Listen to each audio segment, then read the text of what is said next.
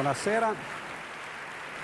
Buonasera a tutti, eh, siamo finalmente, almeno per chi ha lavorato a questo festival, arrivati eh, alla fine eh, di queste quattro giornate che sono state eh, spesso una sorpresa, sapete che i numeri e naturalmente visto che eh, entravano nel titolo è importante anche parlare di questi numeri, eh, siamo ormai a più di 55.000 credo eh, presenze in quattro giorni e eh, insomma di più eh, non si poteva sperare, eh, quindi siamo felici di questo.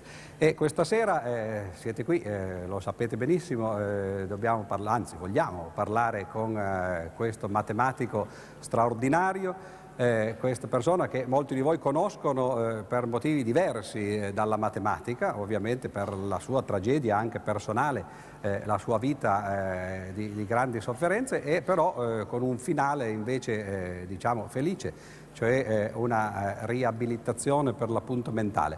Eh, naturalmente il pubblico eh, sarà molto diversificato, ci saranno quelli che vogliono appunto, eh, anzitutto ci saranno quelli che credono di vedere Russell Crowe, questo eh, temo che sarà, sarà, una delusione, non è lui, no? Poi,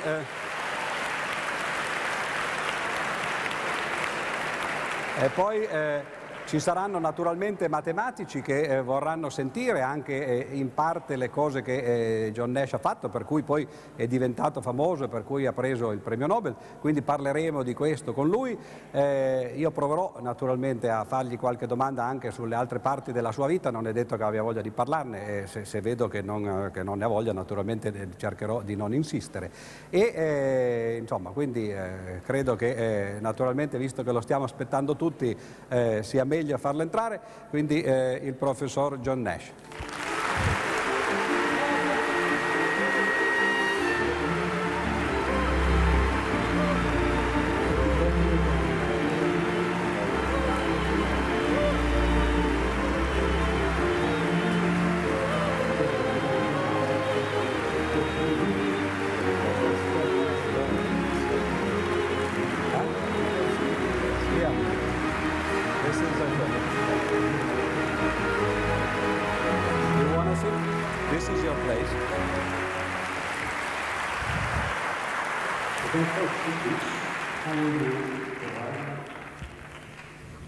Dimenticato di dire eh, eh, che faremo l'intervista in inglese per semplicità, eh, credo che molti di voi avranno le eh, cuffiette, quindi potrete seguire eh, quello che eh, diremo. Professor Nash, uh, first of all, thank you very much for uh, being here, for accepting uh, to give this interview. your first impression of the festival, what do you think? Well, it, it, it, looks like it's successful because of the numbers. Aha, only because of the numbers?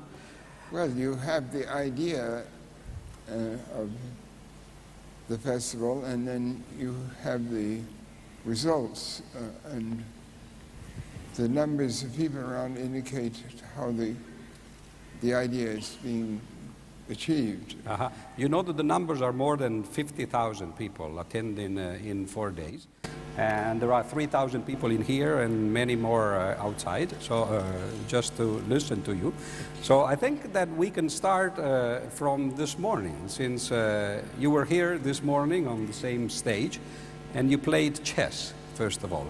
How was your game with uh, Boris Spassky first? Well, my game was uh, very much of an amateur's game. see, I'm, I'm really a, an expert on computer access to internet chess. I'm, I'm not an expert on playing the, the internet chess, but on arranging the access, uh, finding places where you can do it. Do you do it for yourself or for your friends or family? Well, it's set up in the house uh, so that uh, we can play various games, and, and Johnny has played uh, chess and checkers. He also played this morning, incidentally, for, uh, for a short time. Very short, yes. Uh-huh. you told me, for example, that uh, there was a move that you didn't like, uh, that uh, sort of, uh, so to speak, you regretted this morning. Well, you regret a mistake when you make a mistake. There's one point where uh, Spassky pushed his bishop forward, and there was a, a standard move that uh, one could one could push a pawn forward to, to push the bishop back. And that seemed so obvious that I said, I thought that Spassky did it, maybe that wouldn't be a good reply. But I think maybe it was just what I should have done at that point. Uh-huh. But I don't know. But Anyhow. being a mathematician, uh, on top of being also a chess player, uh, I would like you to comment, if possible, on a question that we raised this morning with Spassky, but I didn't like to answer too much. Namely, you think that there is a, a relationship uh, or a parallel uh, between the game of chess on one side and mathematics on the other side?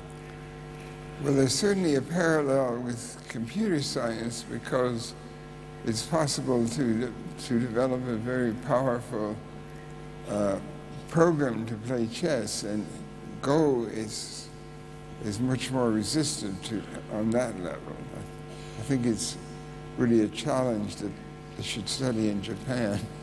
Aha, but I meant more uh, chess as a metaphor, for example, for mathematics, or conversely, mathematics as a metaphor for chess. That is, similar activities, perhaps, although different.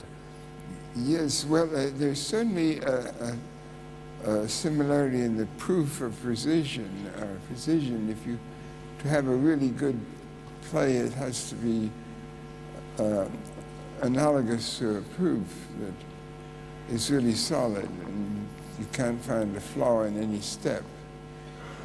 So a mate would be like a theorem, right? Like proving a theorem, in a sense. Yeah, in a sense, but of course, uh, like a mate can prove that some possible uh, play on the opposing side is not good. Uh-huh.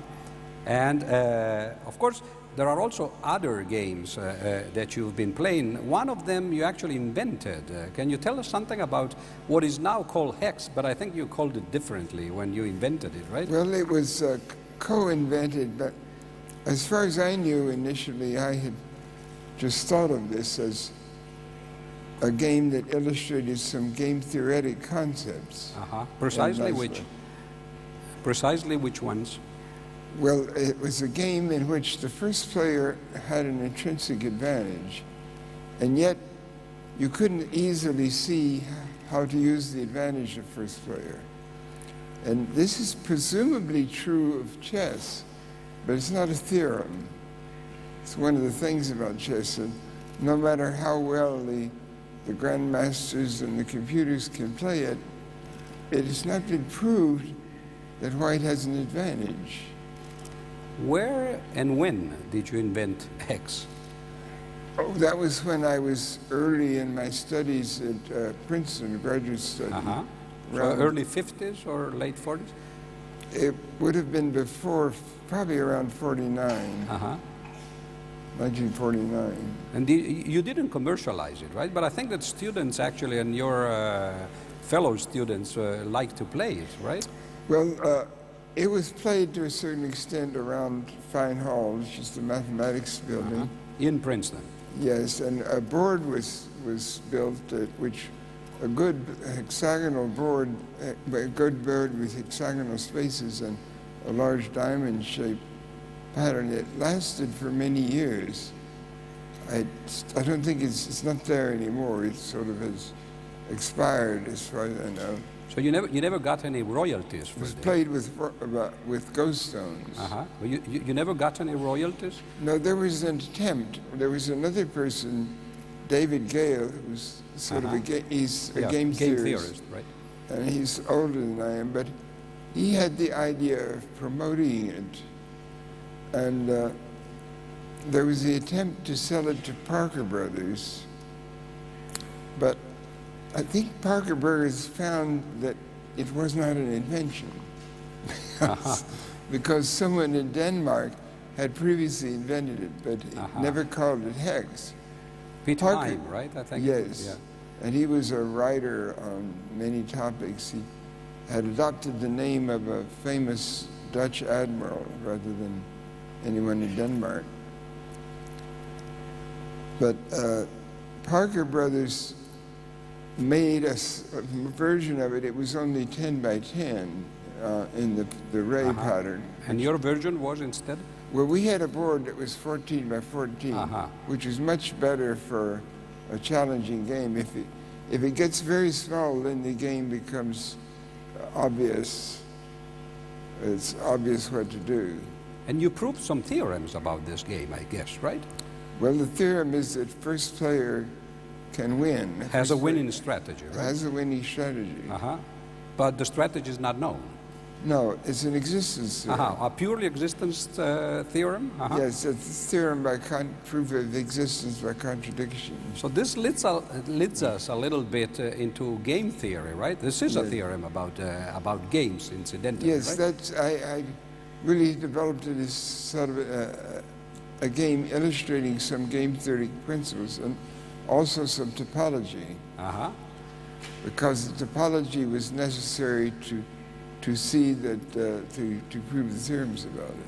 And your proof was the same that Milnor gave? Uh, I've seen one uh, proof, I think, by Milnor in the Mathematical Intelligencer a few years ago. Well, that would be that was uh, essentially an expository Uh-huh, article, right, which right. may have improved on any previous proof, but Uh-huh. would not have been entirely Uh-huh. new. So why don't we talk a little bit about the real game theory that you developed uh, in those years? How did you come to be interested in, uh, in game theory, first of all? Because that was not a popular subject at the time, was it? Well, it was, was sort of, you could say, more or less unknown, except uh, Von Neumann and Morgenstern had published a book back in uh, 1944 44, right. Called Theory of Games and Economic Behavior. That was an ambitious title, and their ambition was justified because game theory did become subsequently very much entangled, involved in economics, and economists came to depend upon it. Because of this book, also, probably. Well, the book certainly introduced the theme that uh, that game theory should be important to economics, and it should be possible to to develop economics from that point of view. That the, the game theory would explain behavior in economics. But were you already interested in economics at the, at the time, or only in the mathematical side of the theory? I had some interest in economics. I think I'm, I've always had some interest. Uh, at uh, when I was before going to Princeton, which was a different, I elected to study one economics course besides my mathematics or my chemistry courses. So you took one class. yes, it was called International Economics. Uh-huh. Economics. I think it was taught by an Austrian. Uh, And those are the only studies you, you had in economics. That's the only formal Official, class formal, that right. I had. And how did you decide the subject of your thesis? Namely, uh, this was a big step forward with respect to von Neumann, right? I mean, going from zero-sum games to, uh, to any kind of game. It is it has come to be viewed that way, but at the time it wasn't so rapidly accepted. Uh-huh. But there were a few uh, people who were accepted, like Kenneth Arrow and Gerard Debreu. But this was later, of course, right? After you did it. Well, they were influenced by my original publication, Uh-huh. I think. But is, is there any relationship between the proof, for example, of the existence of equilibrium in the games and the existence of equilibria in, uh, in economical situations? Well, what they call this general is a theory of Right, general, general equilibrium. equilibrium. Well, what happened is there was a, a, a paper of Arrow and Debreu jointly, In the early 50s, right? Uh, and yet, and they both made use of the Kakutani fixed point theorem. Now, I had just used that, like the year before, in a publication on the, the equilibrium points, the, what are now called Nash equilibrium. And I had used the Kakutani theorem. I, this David Gale, who got involved in the hex game, he had suggested that to me. I had a plan to use the Brouwer fixed point theorem, the more, more basic and classical. But so in my first publication, which was one page to the Proceedings of the National Academy of Sciences. One page. Yes. Uh-huh. I used And this the, is the big theorem that actually got you the Nobel Prize, right? That's what they quoted. Uh-huh. But uh, it doesn't work quite like that. They, they cite something, but it's the total It's picture for a more general thing, right? that, uh, that determines what they Uh-huh. really, I think, what they would really approve of. I, some of the citations are like evasive. Um, But how did you get the idea of using a fixed point theorem to prove uh, an equilibrium? Well, this is um, this is mathematics. You know, why do you use a fixed point theorem? There are some things in partial differential equations where forms of fixed point theorems can be used. Uh-huh. To get uh, solutions to the, to the Yes, equation. it, uh, it can be a, a- a- a a case of stability can correspond Uh-huh. to a fixed point. You there are various generalizations. Now, of course, von Neumann also had used it, I think, in his work, right? Did you know about it, or Well, uh, I knew some. I didn't know everything about every use. He, he, this, the book von Neumann and, and Morgenstern, uh, they had ultimately arranged not to use the Brouwer fixed point theorem directly. They used something else, which is sort of equivalent. uh-huh. So it was disguised in a sense. Yes, you could say it's, but earlier von Neumann had used it, and he had used it in another publication in the 30s. He had used the Brouwer The original publication, right? Where, That's not the original. That Uh-huh. was not his original game theory, which that Uh-huh. was to 28. yeah, 28. That's what I thought you meant. That year when, but later on in the 30s, Uh-huh. he had a publication when he was already in Princeton, where he had two corporate, two firms, and he had uh, a type of equilibrium uh, interaction, and he used the, fixed point theorem. And this paper had the effect of stimulating Kakutani, uh, Shizuo Kakutani, to develop the A, a Kakutani fixed right, point theorem, right. to simplify that. Uh-huh. So he was actually stimulated by von Neumann, and in the end, that I used it, and these other people. So we've been talking about the great man von Neumann. Uh, you probably met him, right? And you even discussed, I guess, uh, some of your results with him. Yes, well, I met, I met him when I was in Princeton, like in a general way. After you did your work, Well, after I had, I, I probably, I would have met him before, probably socially, it's in a, in a distant sense, you know, some students might, you might see someone uh, around. and- do you have any stories about him? Because, you know, there are lots of anecdotes and nobody never knows, you know, whether they're true or not. There are many stories. Uh, and you have some of yours? I, have heard. I don't have really a, a, a story of that anecdote. Uh-huh, type. uh-huh. But uh, did you explain your result to him? I went to him at one time after I was fairly well along with it, and she said, "Explain." Of course, it's uh, uh, clearly an, another way of, of looking at uh, simple games, and uh, and he didn't say too much. But then he, the thing that he said was surprising. Uh, you use a, a fixed point theorem? Do you possibly use a fixed point theorem to prove this? That's what he said immediately? Yes, well, and that surprised me that it seemed like a.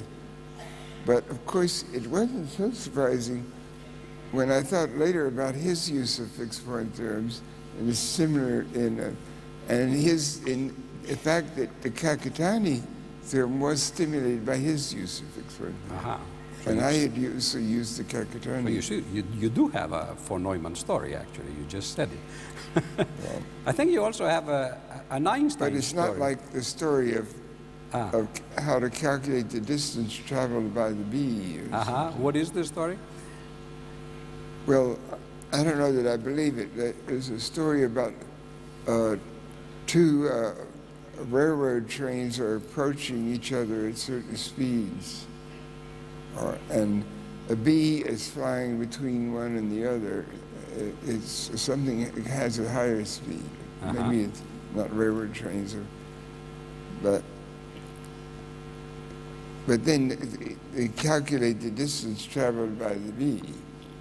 And then von Neumann is supposed to have done it mentally by, by summing a, a power, a the whole series. series, Yes. as opposed to using the trick.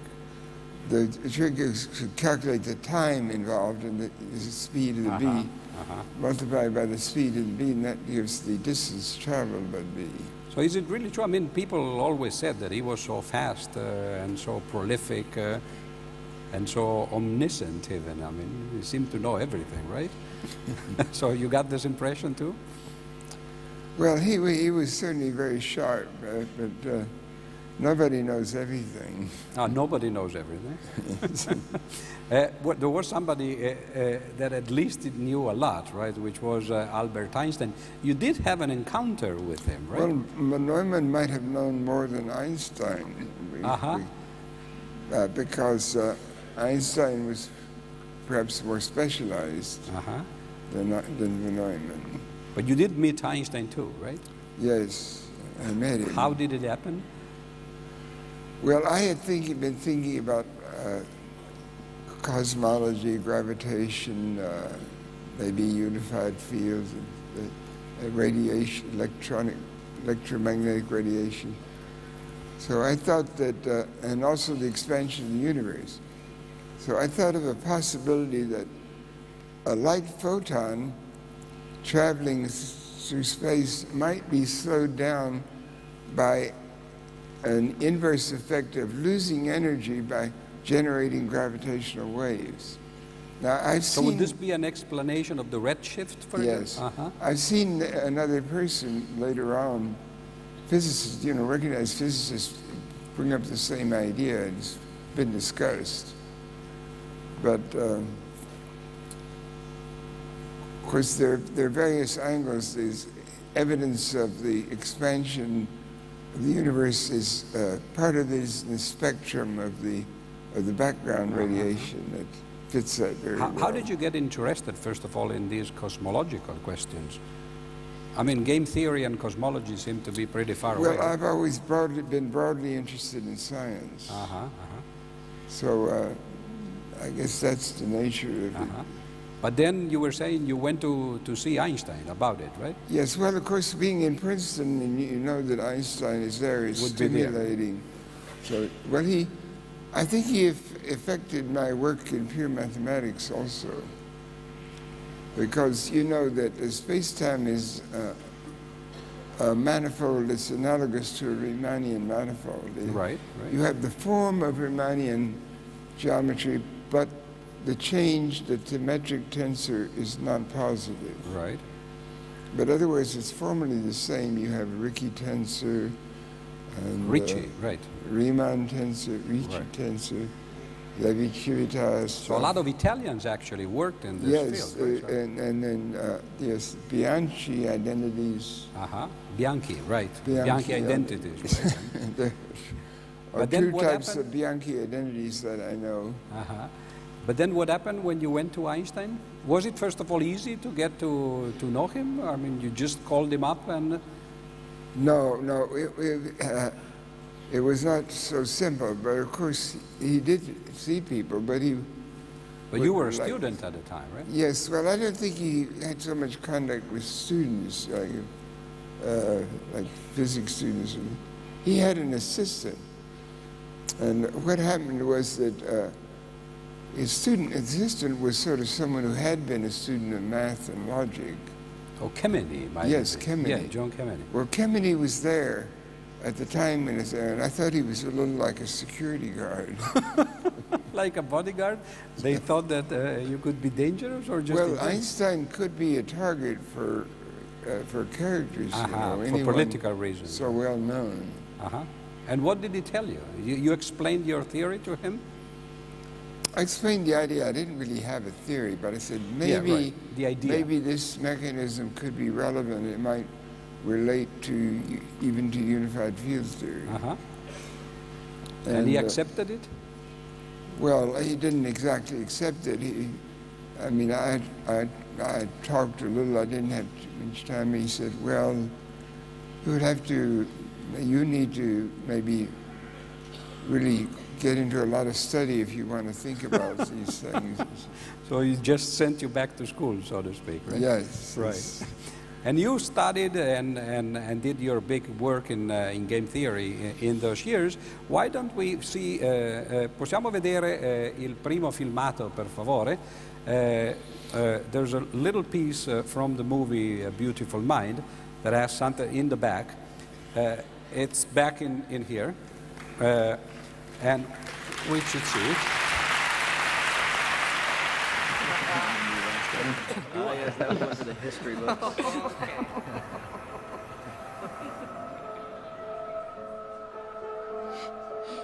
Adam Smith needs revision. What are you talking about? If we all go for the blonde,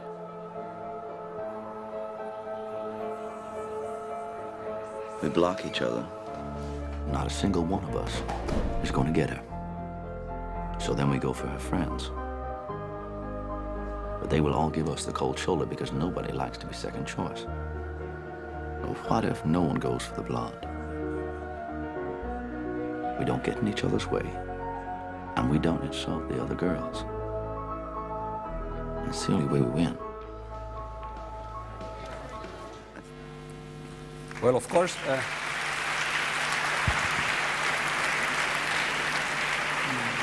Of course, this is a little far from reality, right? First of all, the scene never happened, I guess. And what, what do you think the, the movie tried to explain? And did it succeed in doing it? I don't. I. Th- I think it's. It's like other things. It's uh, the work of this screenwriter, who seems to be talented. More to, you know, the same screenwriter was the screenwriter for the Da Vinci Code. For It's the Da Vinci director. Code, right? It's the same team. Uh huh. But what do you think of this particular scene? Uh, I mean, this is the only scene in the movie uh, that has something to do with real mathematics, right? And they got it wrong. Well, it's it's uh, game theory cannot really be honestly applied to something like that and get that result. But I, I think there's some more psychology in that. I sort of meditated on it. You know, if Alicia had been a blonde, the screenwriter would have written something different. Uh huh. Uh huh. But do you think that they were successful in explaining the notion of the Nash equilibrium? Well, I don't. Uh, it's one of those. I don't, I don't think there was a serious attempt. Attempt. Uh huh. And they didn't succeed. They-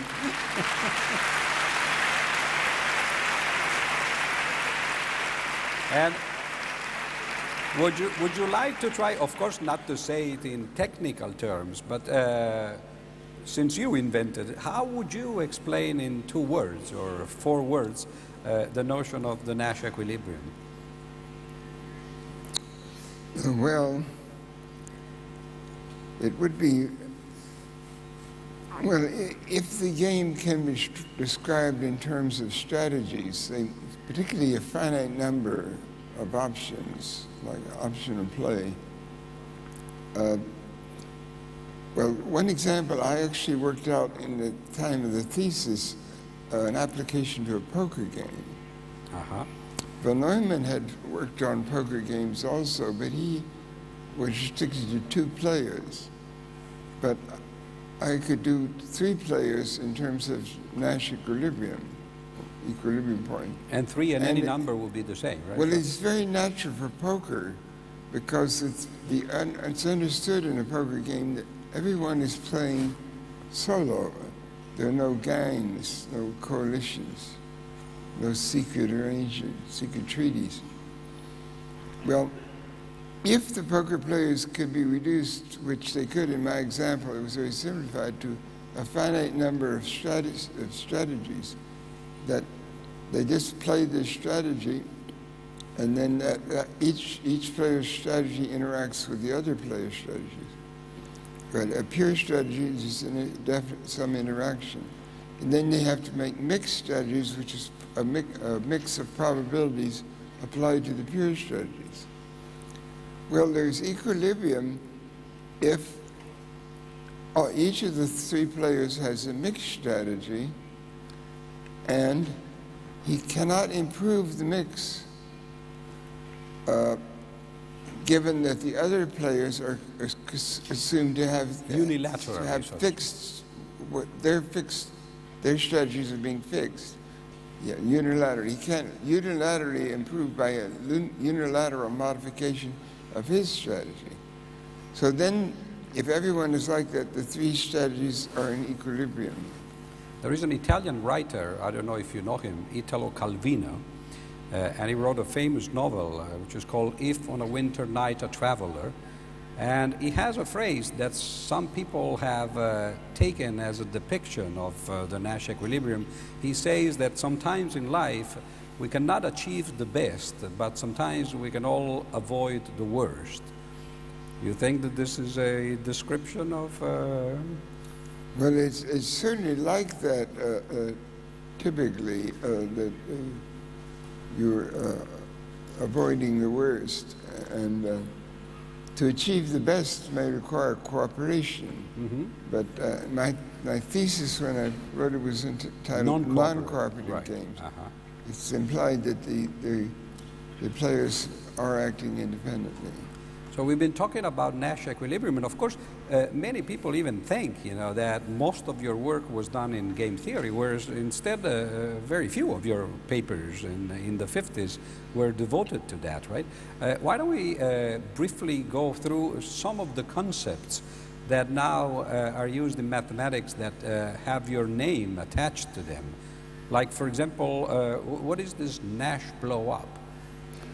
Oh, that was an, uh, an idea that I thought of for algebraic geometry uh, relatively late. It was in the, in the 60s. And it was a, a natural process in alge- algebraic geometry that you would, and it was intended to resolve singularities. Singularity. Uh-huh. and it, it does, does seem to work in that regard.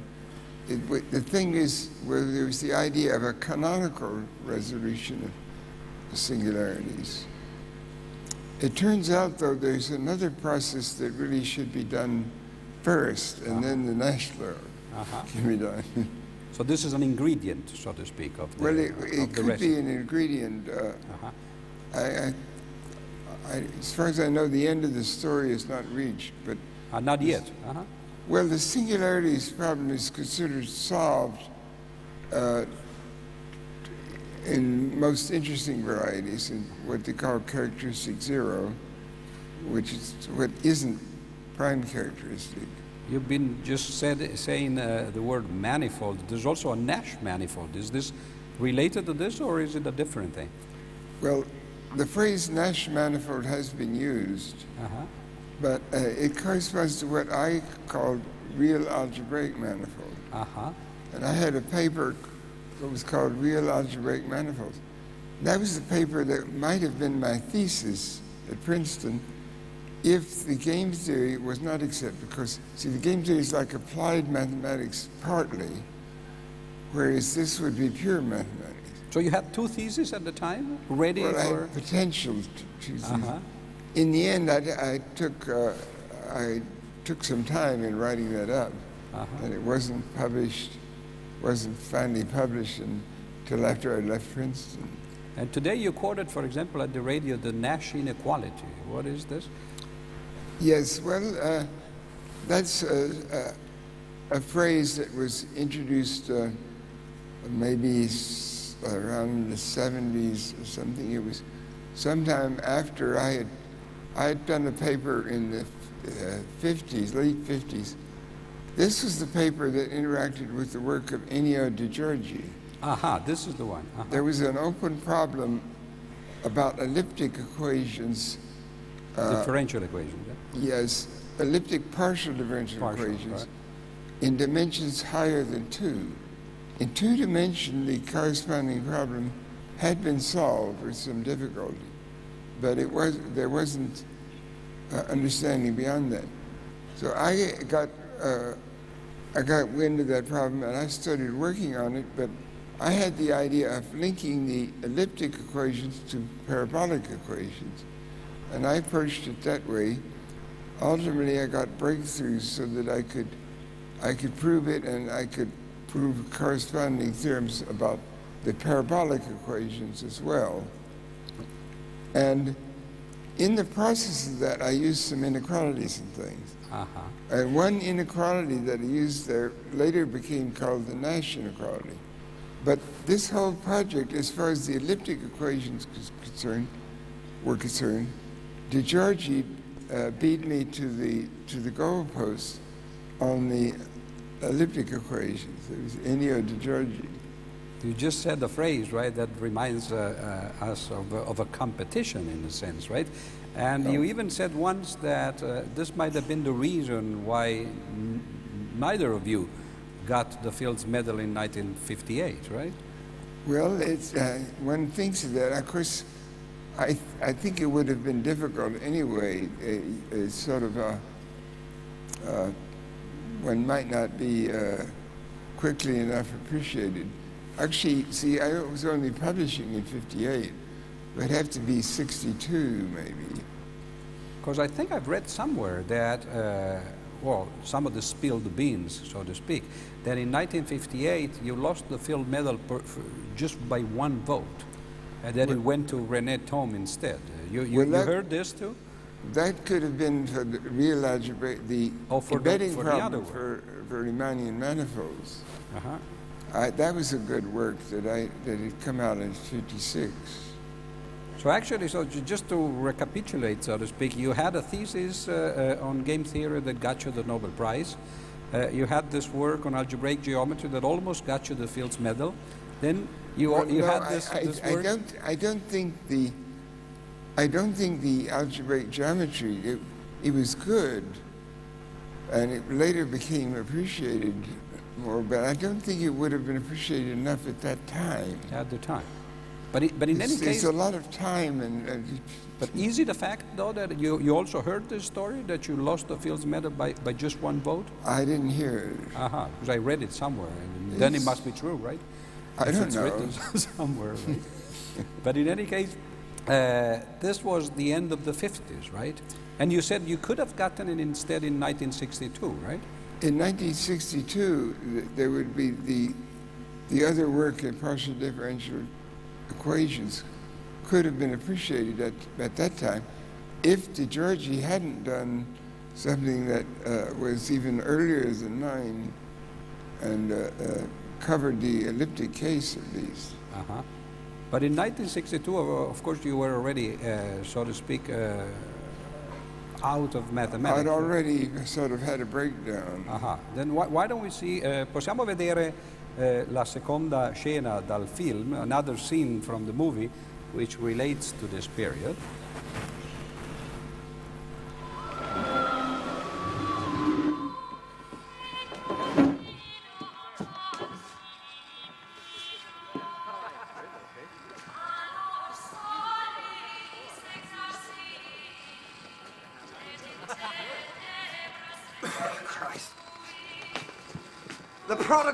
Roommate arrives.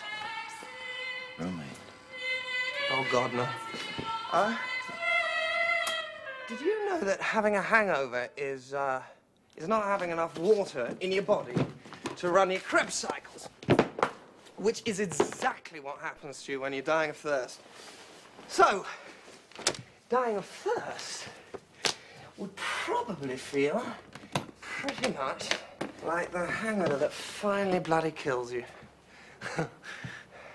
John Nash, Hello. Charles Herman. Pleased to meet you.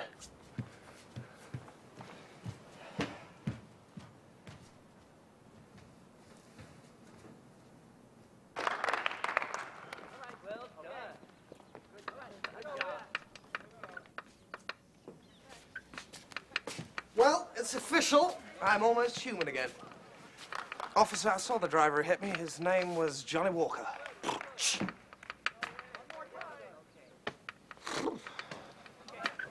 Well, uh, I got in last night in time for English department cocktails. Cock was mine. The tail belonged to a particularly lovely young thing with a passion for D.H. Lawrence. You're not easily distracted, are you? I'm here to work. Oh, you're right, I see. Crikey.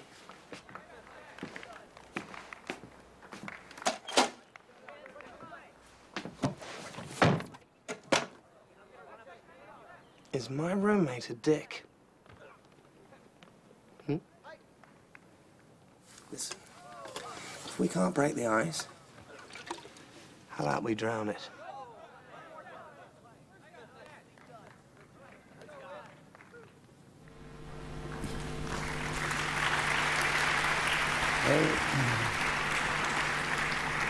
I've seen you smiling and I see you smiling now. So uh, why? Well, that's the imaginary roommate, and there, you know, the interesting connection that Jennifer Connelly uh, got the Oscar for Best Supporting Actress, Uh-huh. and uh, that was Paul Bettany, who's uh, been a successful actor. But Jennifer Connelly and Paul Bettany are married subsequently. Uh-huh. After the movie, that is, they met on the stage? Yeah, Uh-huh. you. Uh, That's very interesting. You see this scene and you think uh, about their marriage, but nothing else? Well, uh, I just, that's something that's quite, in, that's independent of the Uh, scene, really. right. Uh, Right. Of course, there's another aspect to that scene. Did you notice the music? Yeah. That's, I think, a music is of, of an ancient composer, Hildegard von Bingen, Uh-huh. an early, early German, of, of the prioress of a, mon, of, a, of a convent, who composed music. And wh- why is this uh, strange or? Well, uh, they, I like ancient music. Oh, you liked ancient. ancient And so this is consistent with my musical taste. Uh-huh. Did you suggest uh, this music to the? Uh, no. So it was just by chance. Well, uh, they were they're trying to do what they can, you know, to to in their artistic work. So one could say that the only real thing in the scene is the music, because you like this music, right? Well, uh, the the rest, they, I mean, they were they're trying to introduce a delusional Right. concept, and they go into much more. They have other other people that are, I forget the name of this character, but someone comes up and, Uh-huh. and But uh, you never had visionary delusions, right? That is the thing that that is relatively rare Uh-huh. in uh, uh, Oh, in particularly certain is, uh, types of. I guess there are types of uh, psychotic states that it's more common, but the type that they diagnosed me as schizophrenic, and in that for simple schizophrenia, the type of schizophrenia, it's relatively rare to have the the visual. visual. And so you had auditory delusions. I didn't have them initially, but after a few years, I began to have that. So what were the symptoms at the very beginning, if there was no delusion? well, there was delusion, but you see, you don't have to have delusion through something you see Uh-huh. or through Or to something hear. you see here. It Uh-huh. could be something you think. Oh, oh, oh. So you had the, the delusionary thinking at the time. Yes. Like, for, for example? Well, if you, uh, well, it's sort of a, a hyperbole, but you could imagine a person who, who should be a Democrat but thinks that uh, as a Republican, or who should be a Republican who thinks as a Democrat. How, how would you know if you? I mean, how would you detect that this is a delusion? Well, This would be a very effective political attitude, right? If somebody thinks differently, say, "Oh, you're schizophrenic," right? well, it's, it's You really, th- you really uh, think you're, uh, for example, in Italy, right? If you vote for Berlusconi, one could say, "Oh, you're a schizophrenic," right? You really are a communist, right? Well, they have a big election in France now. There's, I think, Sarkozy versus Royal. Uh huh. And there's quite a difference between the size of things. And uh, we once discussed uh, the, uh, the subject of the relationship between mathematics in general and uh, uh, delusionary thinking or even madness. And I remember you told me that you don't believe there is any connection. Uh, you still think so? Um, well, I haven't noticed a connection. And mathematicians, well, of course, they, it is part of their business and work to to think logically and rationally, just like a chess player. Like Spassky can't uh, play good chess if he's going to make mistakes in the steps of the game. So if a mathematician makes mistakes in the steps of working out a proof, there is no proof. But you told me that instead you think that logicians could be mad. That's, that's the paradoxical thing, and I'm Right. not the only one who observed it, since uh, the, the other one is uh, Giancarlo Rota, Rota, right. put it in the book. Uh-huh. And uh, mathematical logic is, seems paradoxical. There's some, some uh, oddly behaving characters. You know that I am a logician, right? You, you are aware of this. yes. Well, I it's not, a, it's not uh, 90%. It's, I mean, 30% would be a lot. Uh-huh. And why do you think there is a connection between logic and, uh, and, uh, and madness? Well, the, the paradox could be that it is really difficult to, to, to there's some some intrinsic difficulty in the in logic and, and thinking. It's not a, a closed book. People are still working on. That is, you think that the, the, the logical thought is too abstract in a sense, and it detaches you from the real world? Well, in a sense, uh, it, it, it must be introspective, whereas uh, just thinking mathematics, uh, a person is, does not need to be so introspective. He can look at something that's different from himself. In logic, the logician must look at, at the logician, in a sense. And you had some examples actually when you gave uh, your speech at the Madrid uh, Yes, well, uh, plenty of convention, right, on psychiatry. It's right? easy to think of examples. For example? Well, for example, Georg Cantor. Uh huh. He didn't have a completely stable mind throughout his life. And, And then, more, uh, of course, the philosopher Friedrich Nietzsche. well, he was not But a he's not exactly a log- he's not a he was not a mathematical logician, right? Right. I don't know. Was he entirely apart from logic or not? But you, you met some logicians that you think uh, were, so to speak, on the verge. I had a big argument with Harold Kuhn about whether one should mention a certain professor at all. Um, and this professor was, was never insane or, or never over the border in some ways, but he behaved very strangely. I missed, I missed who this was. well, I'm not naming him. Oh, okay, okay, good.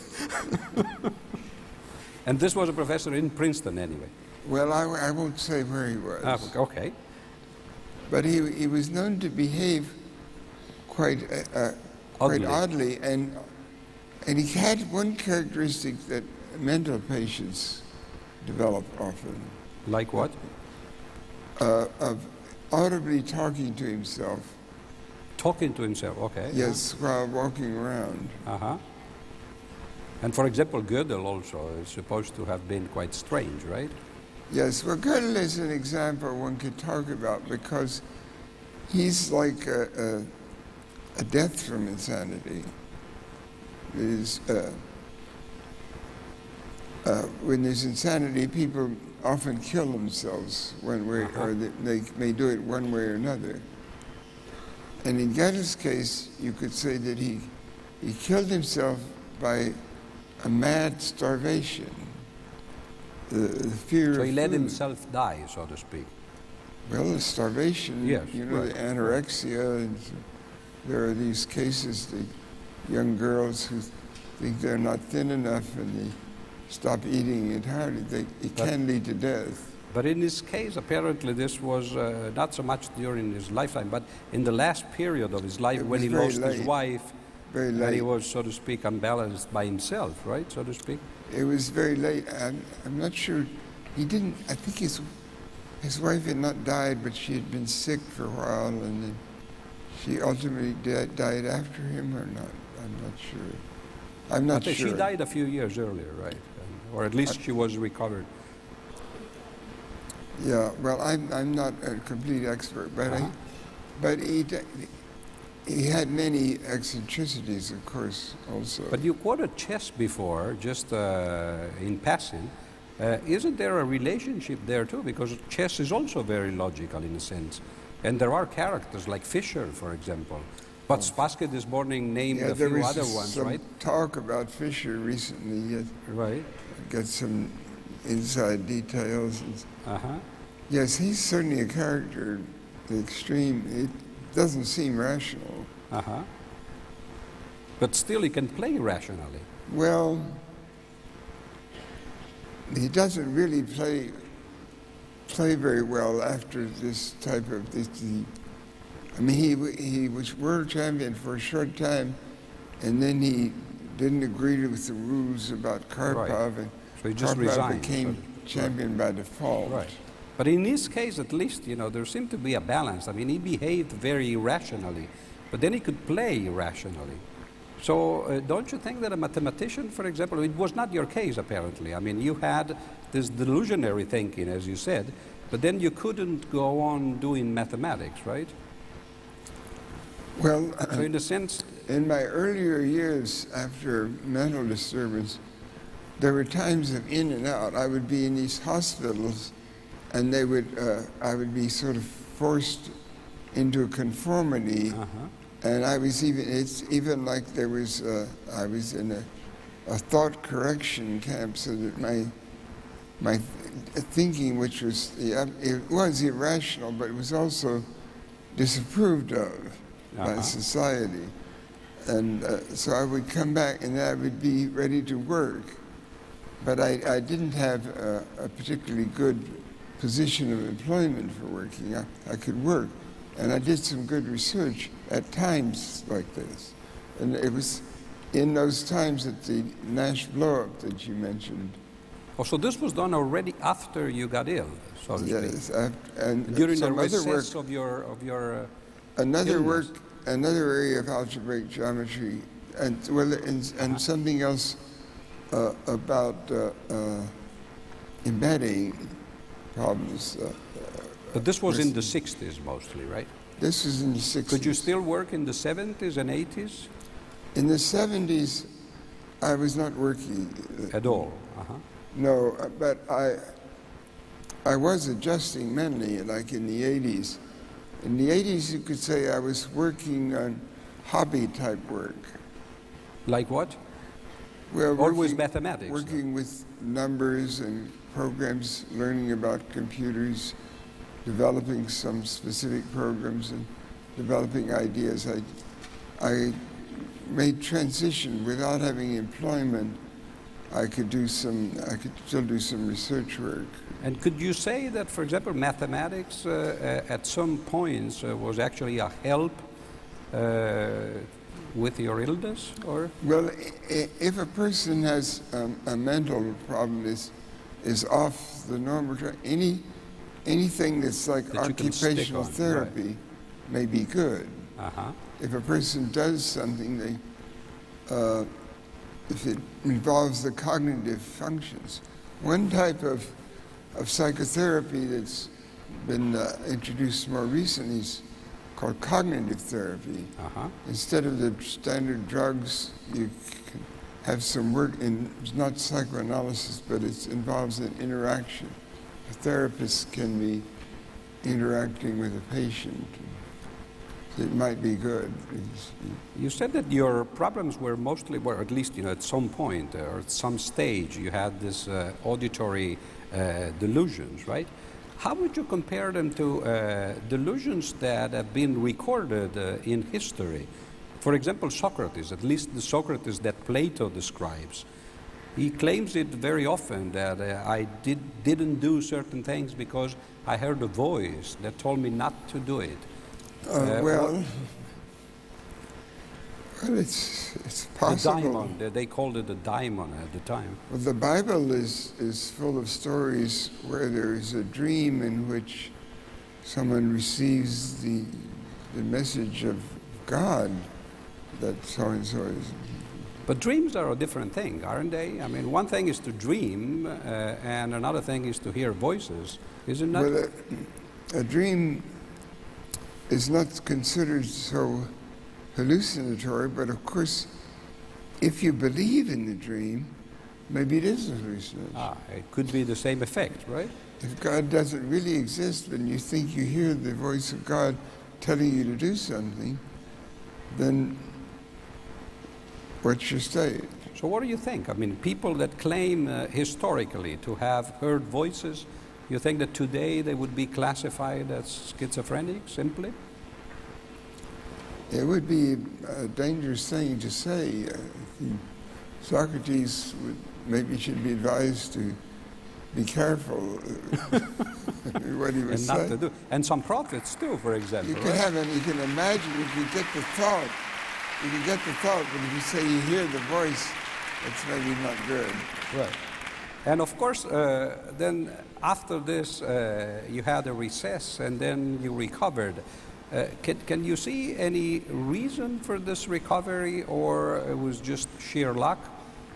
In other words, uh, you think you did something that helped you uh, in this recovery? Or it just happened? so Well, I was I was thinking uh, I was thinking uh, uh, more or less progressively, and sort of uh, really applying mind uh, intellectually and gradually being less distracted by things that were not well founded. I I, I, realized that some of my my uh, delusional, well, what I could recognize ultimately as delusional thinking had a political orientation, and I could develop a crit- critical attitude towards that.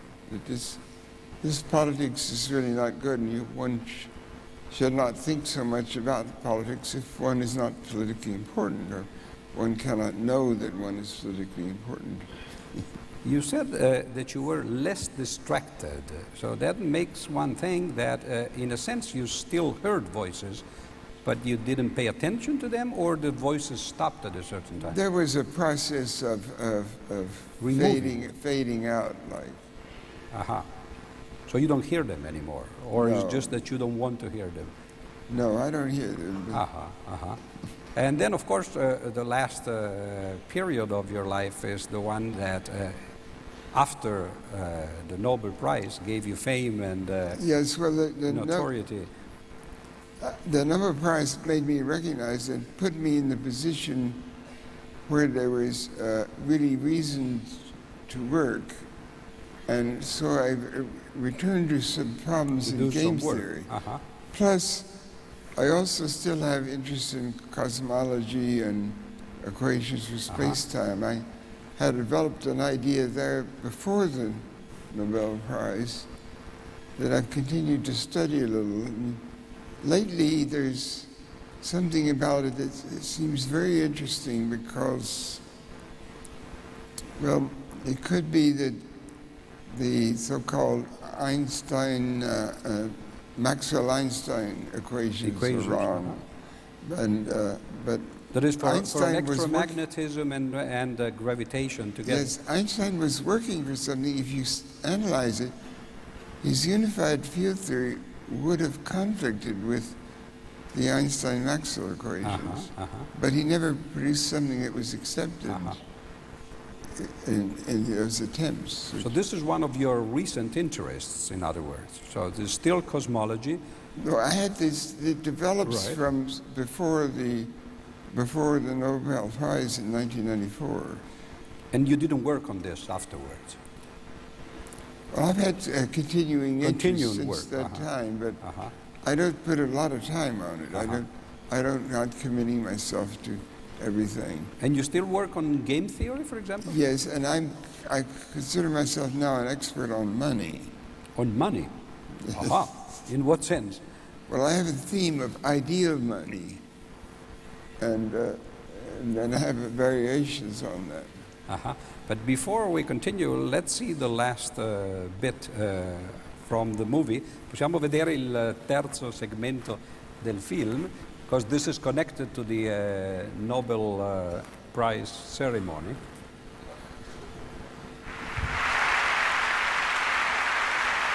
It's not there. no, no, it's not there.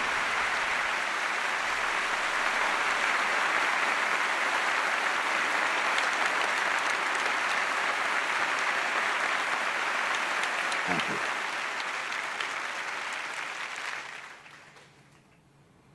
I've always believed in numbers, in the equations and logics that lead to reason. But after a lifetime of such pursuits, I ask, what truly is logic? Who decides reason?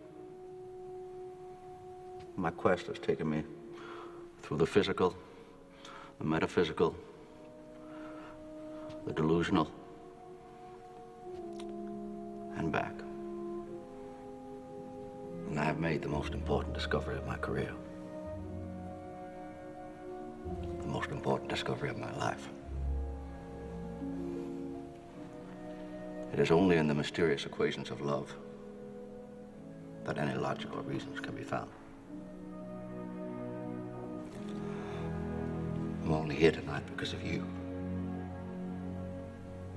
You are the reason I am.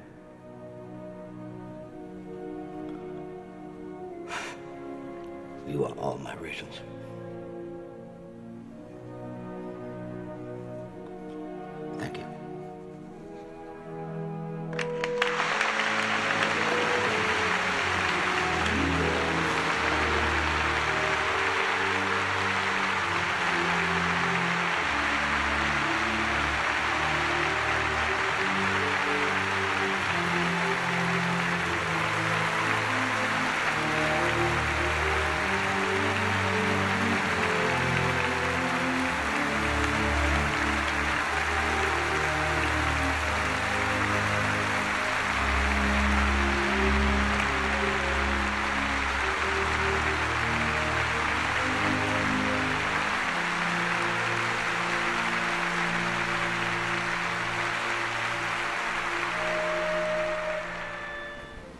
That was a very unlikely scene, right?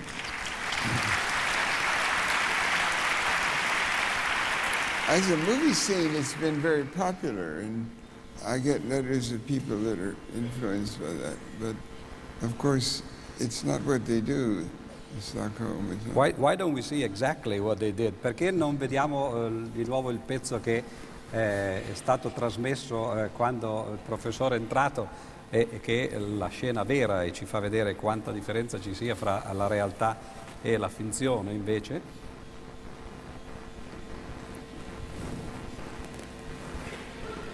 We're trying to see what, uh, what really happened instead in Stockholm. John Hassani, han är ungrare av börden han också och eh, ännu en av dem som tvingades fly västerut eh, på 50-talet. Han är 74 år nu och han har varit professor eh, vid universitetet i Berkeley i Kalifornien.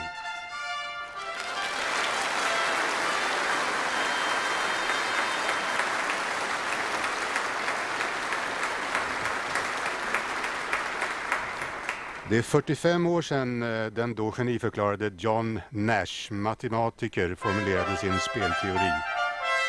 Eh, sen dröjde det inte länge förrän han drabbades av svår schizofreni och var borta från forskarvärlden i 30 år och först nu så har hans sjukdom släppt. Och det är väl, kan man säga, något av ett mirakel att han kan stå här och ta emot Nobelpriset idag. Han är 66 år. Och som förste tysk får nu Reinhard Zelten från Bonn ta emot årets ekonomipris. I alla fall en tredjedel av det. Han och eh, Harsani har arbetat ihop flera år och eh, dessutom gett ut en bok tillsammans.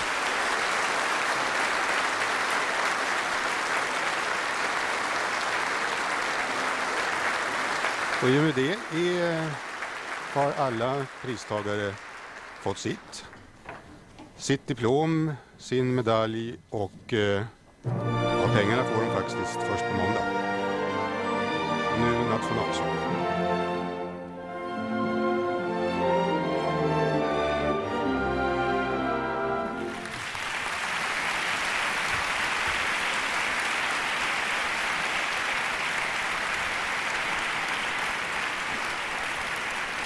Her, her Sonny has died, but uh, Selten is still going strong. Right, so if we have to believe the rest of the movie uh, just by seeing, uh, I mean, how much, you know, it reflects reality, then uh, it would be very difficult to believe any word of it, right? Uh, how did the Nobel Prize uh, change your life? Well, uh, I don't like, wouldn't like to go into details, but it just is very fundamental for me. I think for many persons, Nobel laureates, it probably has made much less of a change. I don't know about now. Alferov might have been considerably affected, but it depends Because on of, because where of the Russian situation, you mean? Well, he, if he hadn't gotten the prize, maybe he might have been in, in another place. Uh-huh. I don't know what would would have it be. I, you, you never know, but uh, some some pe- persons are so well recognized, so well established. Already before the price. Yes, and uh, That wouldn't change much. Yeah, they they may be they may be expecting it, and uh, and when it comes, uh, they're ready, but it doesn't necessarily affect their lives so much. Uh-huh. And this is to say that instead, in your case, it was very different. Yeah, well, I was not well established, and so uh, So at the time, you didn't have a job, right? I think when you got the Nobel Prize. that's right. Uh-huh. So now you do have, well, well, at least you know you have the office in Princeton, right? And uh, but you retire now. Well, I'm not teaching, uh, Uh-huh. You don't teach. so I have a job, but I'm doing research. I I don't consider it as trivial or inconsequential. Uh-huh. And if you had a second chance, so to speak, uh, like this game, you know, that is played sometimes, Second Life, what would you choose? Would you choose the Fields Medal or the Nobel Prize? Are you satisfied having gotten the Nobel Prize at the end uh, uh, of your Well, career? but see, Atiyah has been here. Atiyah uh, has a Fields Medal, but not just a Fields Medal. So, He, he has also an Abel Prize. uh-huh. so he got the That's a- Fields that's- Medal and the Abel Prize. right? Scandinavian thing. Right. So, in other words, this is a uh, contorted way of saying that you would have liked both, in a sense. Well, the more the better. Okay. Too bad we don't have a second chance in life, but at least you did get the Nobel Prize. I think that uh, we more or less uh, review, uh, reviewed your uh, interest in it at time, at times sad, but also at times uh, happy life. So we thank you so much for uh, having been with us, and we hope to see you again sometime soon. Thank you. Hope I have chances.